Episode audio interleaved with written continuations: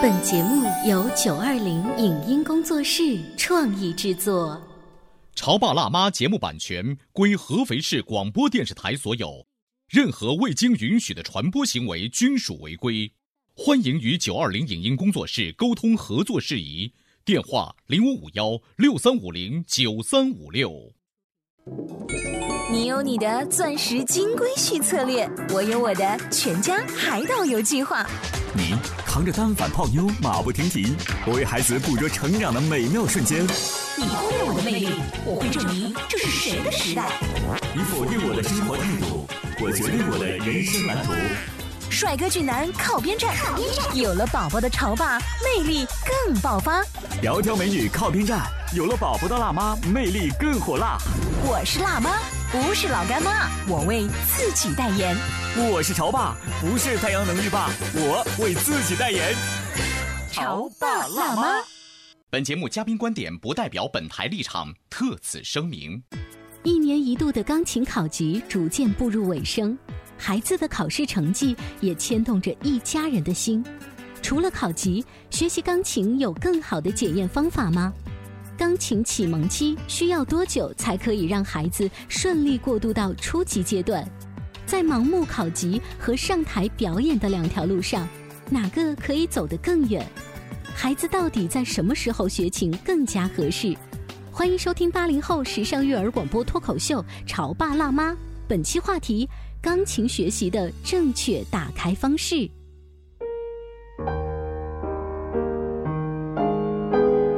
欢迎收听八零后时尚育儿广播脱口秀《潮爸辣妈》。大家好，我是灵儿。大家好，我是小欧。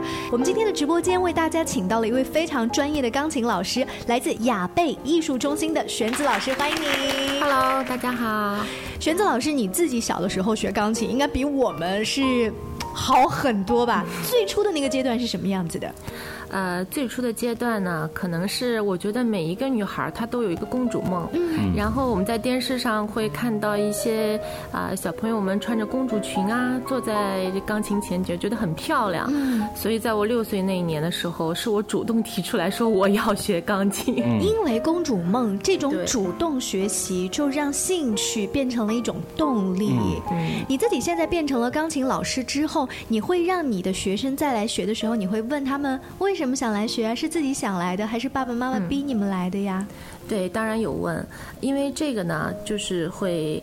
呃，联系到孩子将来他能不能就是在钢琴这条路上越走越远的一个问题，但是大部分在目前我们所听到的，可能就是都是家长的意愿会比较多一些。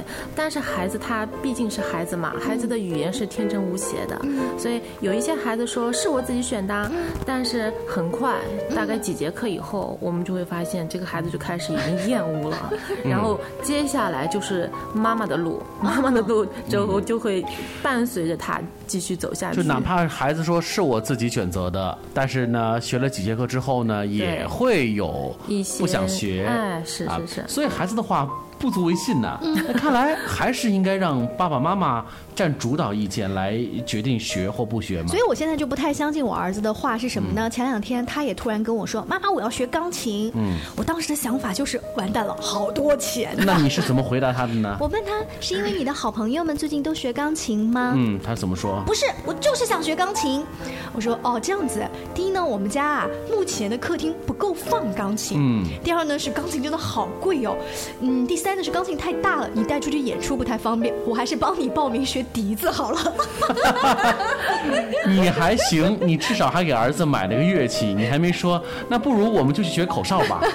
开个玩笑，其实玄子老师自己呢从事钢琴教育这么多年，而且是在不同的城市工作过。对，是的，因为我之前是在北京，嗯，我是在北京一所公立制的寄宿制小学里担任钢琴老师。嗯，那很多家长可能会认为。啊，在小学里，可能就是你是音乐老师，然后你会弹钢琴，然后呃，我们可能会教孩子去弹钢琴，但其实不是这样的。但因为在北京呢这座城市，因为呃家长他的工作压力会很大，然后也很忙碌，可能比合肥的压力更大一些。所以呢，在这所城市里面，一些寄宿制的公立、私立的学校会非常的多。那么在这所学校里面的话，呃，家长不会担心啊，把我的孩子送去以后，他们是不是攀比心会很重？那么家长不在身边，孩子会不会学到一些不好的恶习？嗯这是我在这个学校待了六年，所以就是说身边耳濡目染的一些东西，其实都是一些很健康的。因为是这样啊，现在目前在北京呢，呃，我所在的这个学校，它是一所呃以钢琴、呃合唱和舞蹈。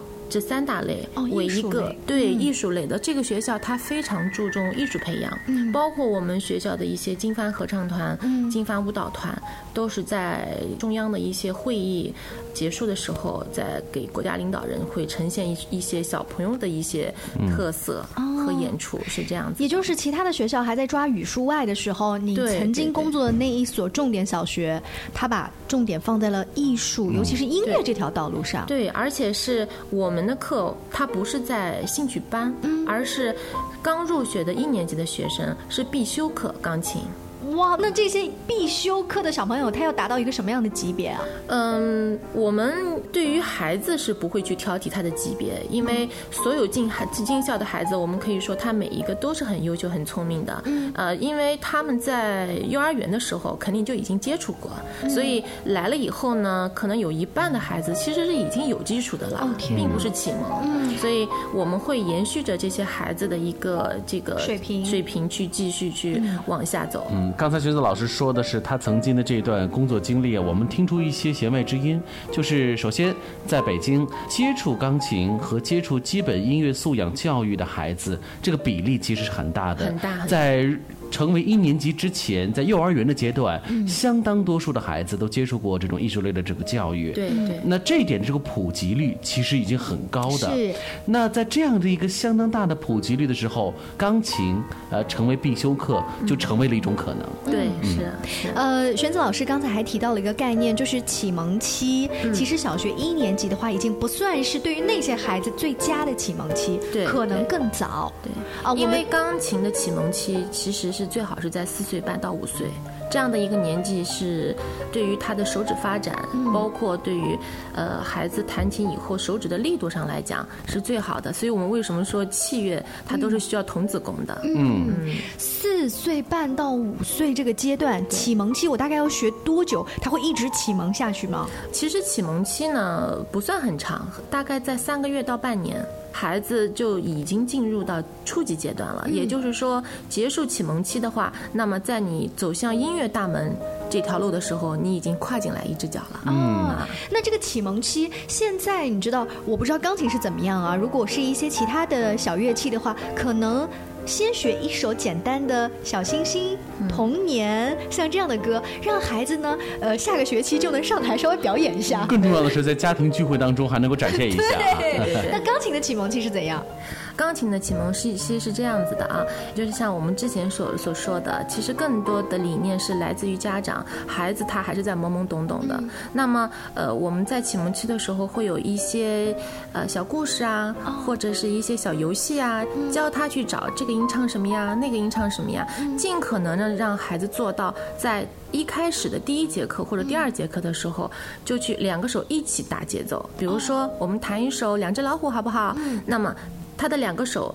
老师给他放在一个琴键上，那么他可以伴着节奏，哒哒哒哒哒。这个不仅是能够让他好像能在电视上看到那种两个手可以一起弹琴了，而且可以边唱边弹，同时呢又是能够让他在节奏点上的一个训练。就是一开始让他觉得这个不是特别难，对，不是说我一一节课两节课永远就学了这一个音，然后永远就只会一个手在在那里弹。而且玄子老师刚才提到，就是第一节课就两个手上，对。那小欧，你当年要跟玄子老师学就不会这样，就是已经差了很多了。孩子他接触钢琴，刚才玄子老师说了，有一些特别有意思的一些小实验和小互动可以进行。那对于孩子来讲，他学钢琴呢，很多程度上是因为父母的规划。这种规划呢，有合理的规划，和有一些是非理性的规划。这种非理性的规划，在玄子老师的跟孩子交流、跟家长交流过程当中，应该是有很多的。这个这个经历吧？嗯，对，这个我们也确实是遇到过的，因为毕竟这些家长呢，他们是对于这个专业可能还是不是特别的了解的，那他们会觉得我让孩子学琴，那么这个急于求成的心是大部分家长。他们的一个普遍现象，嗯，对。那么这样的话，家长会上几节课以后，可能就会问的老师，我们什么时候可以考级？嗯，这是一个最热门，也是一个最普遍的现象。比如说，对于家长来讲，考级成为了孩子学钢琴一个很重要的一个目的，哈，对，这是唯一的目的。也不全是，因为我所接触到的呢，其实还是有一些家长，他们的理念和这个老师是。呃，相吻合的。那么我就拿我自己的经历来说，呃，我一般在初步接触一个孩子和家长的时候，对吧？第一节课我们去很开心的上完这节试听课以后，那么我会跟家长聊。那我是想看一下家长的理念和我个人的理念是不是相符。那么如果是相符，OK，那我们就可以继续。然后我们会去规划一下这个孩子的一个课程计划，包括我会告诉他，如果您想考级，想让孩子。去考级的话，我会告诉你在什么时候去考几级，这样的话可以让孩子稳步去发展。那这样吧，我跟小欧扮演两种完全不同风格的家长好了。爸爸一般都心比较大，我就会说为兴趣。对，我说玄子老师，其实考不考级无所谓的，我觉得让我们孩子能够拥有一定的乐理的这个知识，能够有艺术的欣赏水平就够了。其实。这样的话呢，其实也可以，因为我所接触到的孩子呢，也有一部分是不考级的。嗯，那么这样的孩子，我一般会会去怎么去规划他呢？基础是要有的。我们不能说不考级，我们就不往专业的去学。但是呢，你可以在一个时期内，比如说学了一个月了呀，啊，孩子练琴也很努力，然后上课也很积极，那你可以去吸引他一下。比如说，啊，某某小朋友，你想学一个什么曲子啊？比如说现在很流行的一些曲子，你可以去提高他的兴趣，嗯就是不把这个考级书作为他必然会去弹的一些教材。嗯，就是老师可以帮他选曲子。我比较喜欢像这样的教学，因为这样的话，孩子其实他接触的面会比较广一些。嗯，他永远不是只专注在这。今年我们考一级，好，考完了以后，下半年我们可以开始弹二级的曲子了。哦，然后他永远接触的就是考级教材。那老师自己去帮他选曲子的时候，现在除了比如孩子他能接触到的儿歌，或者是一些比较适合孩子的，你说的动漫以及流行歌曲啊，TFBOYS 之类的，那老师还会为了扩大他的音乐眼界，帮他选一些什么？帮他选一些弹唱吧。哦啊，因为这样的孩子，如果他不考级的话，其实往往他的空间也是很大的。嗯，比如说他会，他可以弹唱啊，包括现在在北京会有一些多媒体教学。哦，比如说我们有一个 iPad，老师会给他找一些软件，然后唱吧是吗？对，呃，比这个呢稍微的要靠近音乐专业一些。对，就是他可以放一些这个曲子的一些伴奏，然后孩子跟着弹主旋律，然后他还可以去唱他的这个歌词。哦看来啊，不考。级去学也是有很多乐趣的，这个兴趣太让孩子会喜欢了。但是这个概率有多大呢？相当多数的孩子可能会在这种。狼式教学的妈妈的带领下，嗯，会一步一步的走上这种考级的路。对，也许接下来的妈妈就是你的这种左右挣扎。嗯，玄子老师啊，我一开始也是想让他就是培养兴趣，可是培养着培养着，我发现啊，不能老这样浪费时间。周围的孩子都在考级，反正他都学了嘛，兴趣也有了嘛。哎呀，你就让他考一个级好了。这样的妈妈怎么办呢？我们稍微休息一会儿，广告之后欢迎继续收听《潮爸辣妈》，来听一听这样子的妈妈和孩子该怎么办。您正在收听到的是故事广播《潮爸辣妈》。《潮爸辣妈》播出时间：FM 九八点八，合肥故事广播，周一至周五每天十四点首播，二十一点重播。网络收听，请下载荔枝 FM、蜻蜓 FM、阿基米德、喜马拉雅、中国广播以及苹果 Podcasts，搜索“潮爸辣妈”订阅收听。微信公众号请搜索“潮爸辣妈俱乐部”，参与节目互动哦。潮爸到，辣妈到，准爸到，育儿专家请。中国内地首档八零后时尚育儿广播脱口秀，陪你一起吐槽养育熊孩子的酸甜苦辣，陪你一起追忆自己曾经的小世界。潮爸辣妈。本节目嘉宾观点不代表本台立场，特此声明。一年一度的钢琴考级逐渐步入尾声，孩子的考试成绩也牵动着一家人的心。除了考级，学习钢琴有更好的检验方法吗？钢琴启蒙期需要多久才可以让孩子顺利过渡到初级阶段？在盲目考级和上台表演的两条路上，哪个可以走得更远？孩子到底在什么时候学琴更加合适？欢迎收听八零后时尚育儿广播脱口秀《潮爸辣妈》，本期话题：钢琴学习的正确打开方式。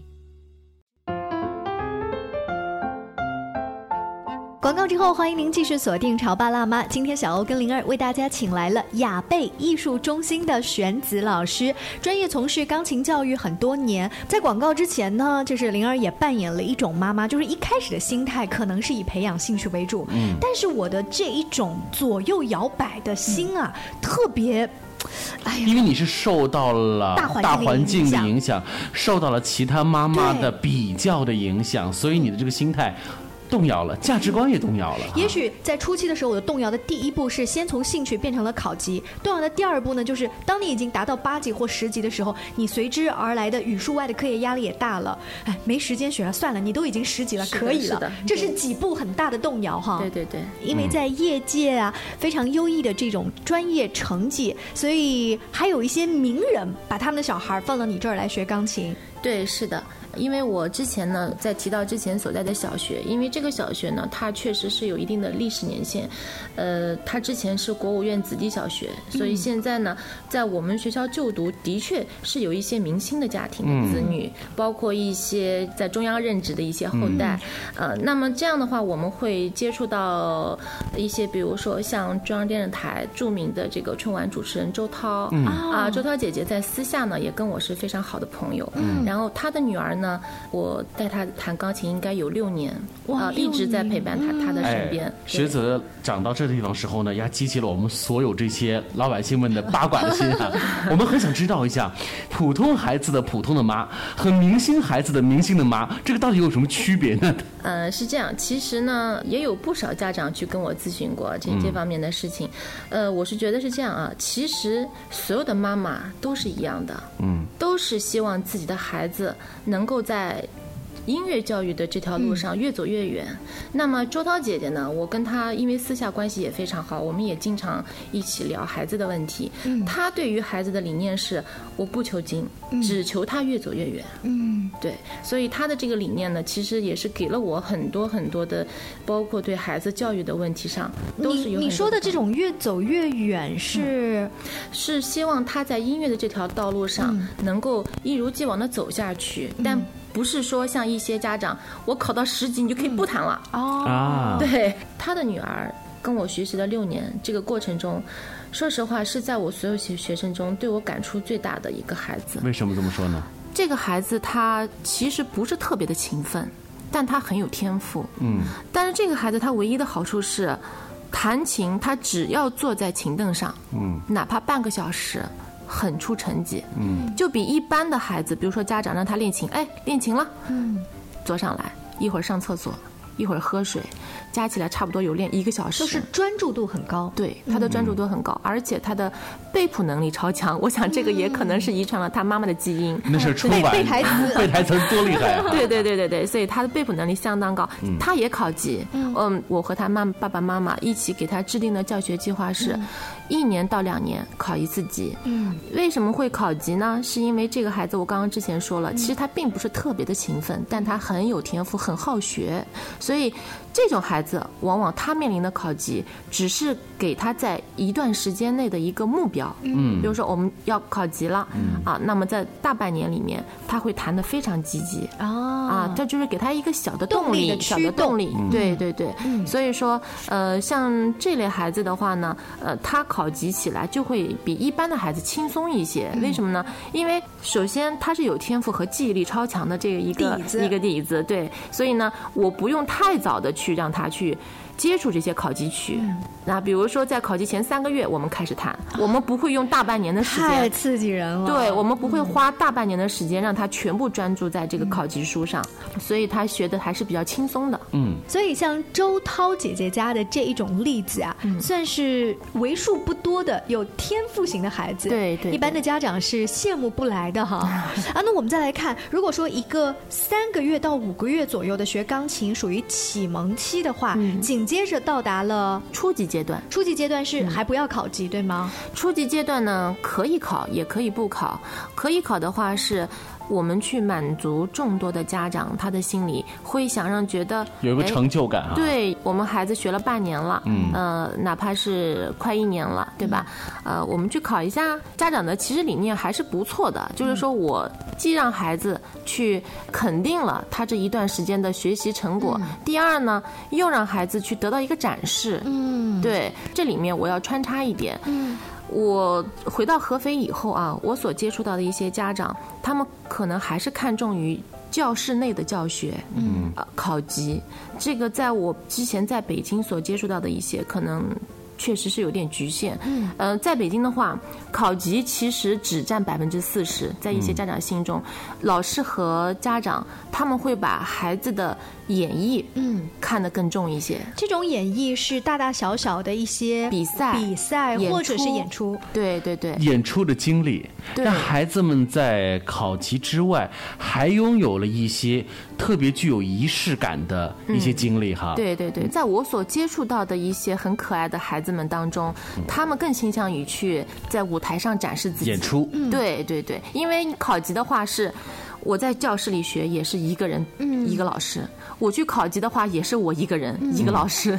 而且考级它只有通过或不通过这两种答案，但是演出没有。因为你会获得掌声，他会很有成就感。是他在舞台上的那一刻觉得我就是主人。嗯，对。这个是基本上学了半年，初期就可以稍微弹一些简单的曲子。对对对，可以。如果已经达到这个阶段的话，这个孩子基本上就算入门入门了，算是入门了，开始要学了哈。对对对，已经如果达。到这个到入门阶段的时候，大部分可以这个很多的例子，在我所教过的这些学生中，呃，大部分的孩子就可以去。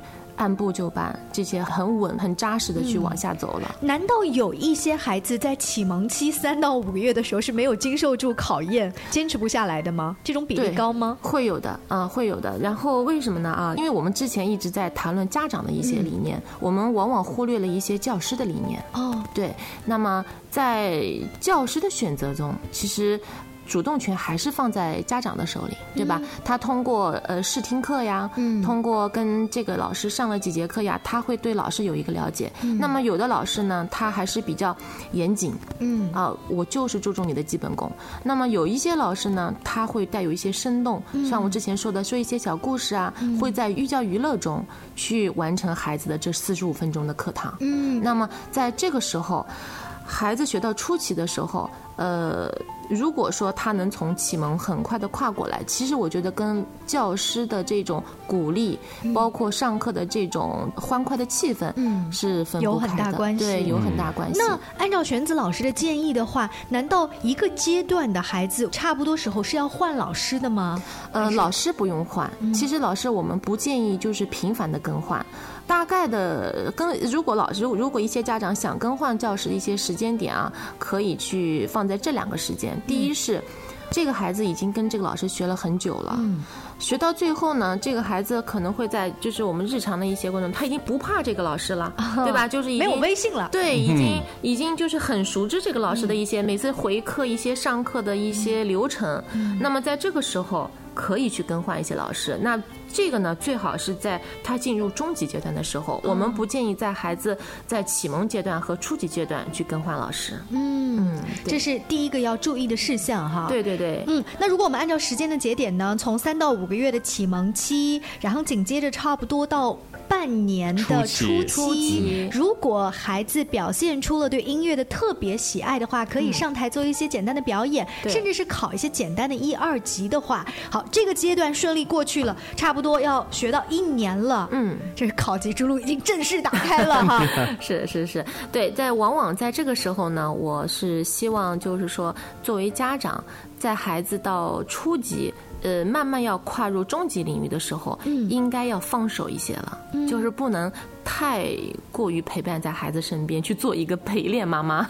呃，你说的放手，就是我完全交给他自己练，然后回课到老师那儿，我就什么都不管吗？呃，可以这样，就是因为。弹钢琴啊，其实和舞蹈啊，像这种小主持，像这种还是有一些区别的。琴不离手，那么他每天哪怕是十分钟、二十分钟，必须是要摸一下琴的。嗯，啊，它跟舞蹈还不太一样。那么每天练习的时候呢，嗯。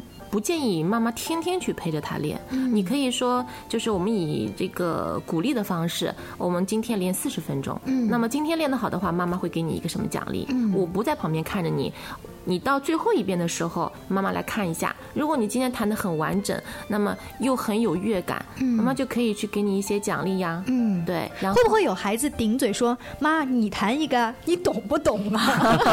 也有的。你说不让妈妈、爸爸在旁边。一直跟着他，对于爸妈来讲可能会有一些焦虑，我怎么能放心呢？嗯，那我不去盯着孩子，孩子真的能在钢琴前坐那么长时间吗？我想这可能是个互动的关系，是必须要双方都要有建立起一个互信的一种模式才可以。对对对，我所说的这个情况呢，一般是从启蒙的时候，这个妈妈是跟在身边的，嗯，包括在初级阶段，嗯，慢慢的等到他到四级以上，四级以上的话，妈妈就可以稍微的脱手一些。嗯，玄子老师刚才说的启蒙期，妈妈跟在身边，也会不会有一个问题，就是我不看还好，我看了，我分分钟变后妈。会有会有的会有的，所以呢，就是说现在啊，现在一些科目当中，我们会把亲子课融入其中。亲子课，对对对，这个让我跟孩子一起玩吗？对，是的，这也是一些就是来自于北京的一些教学理念。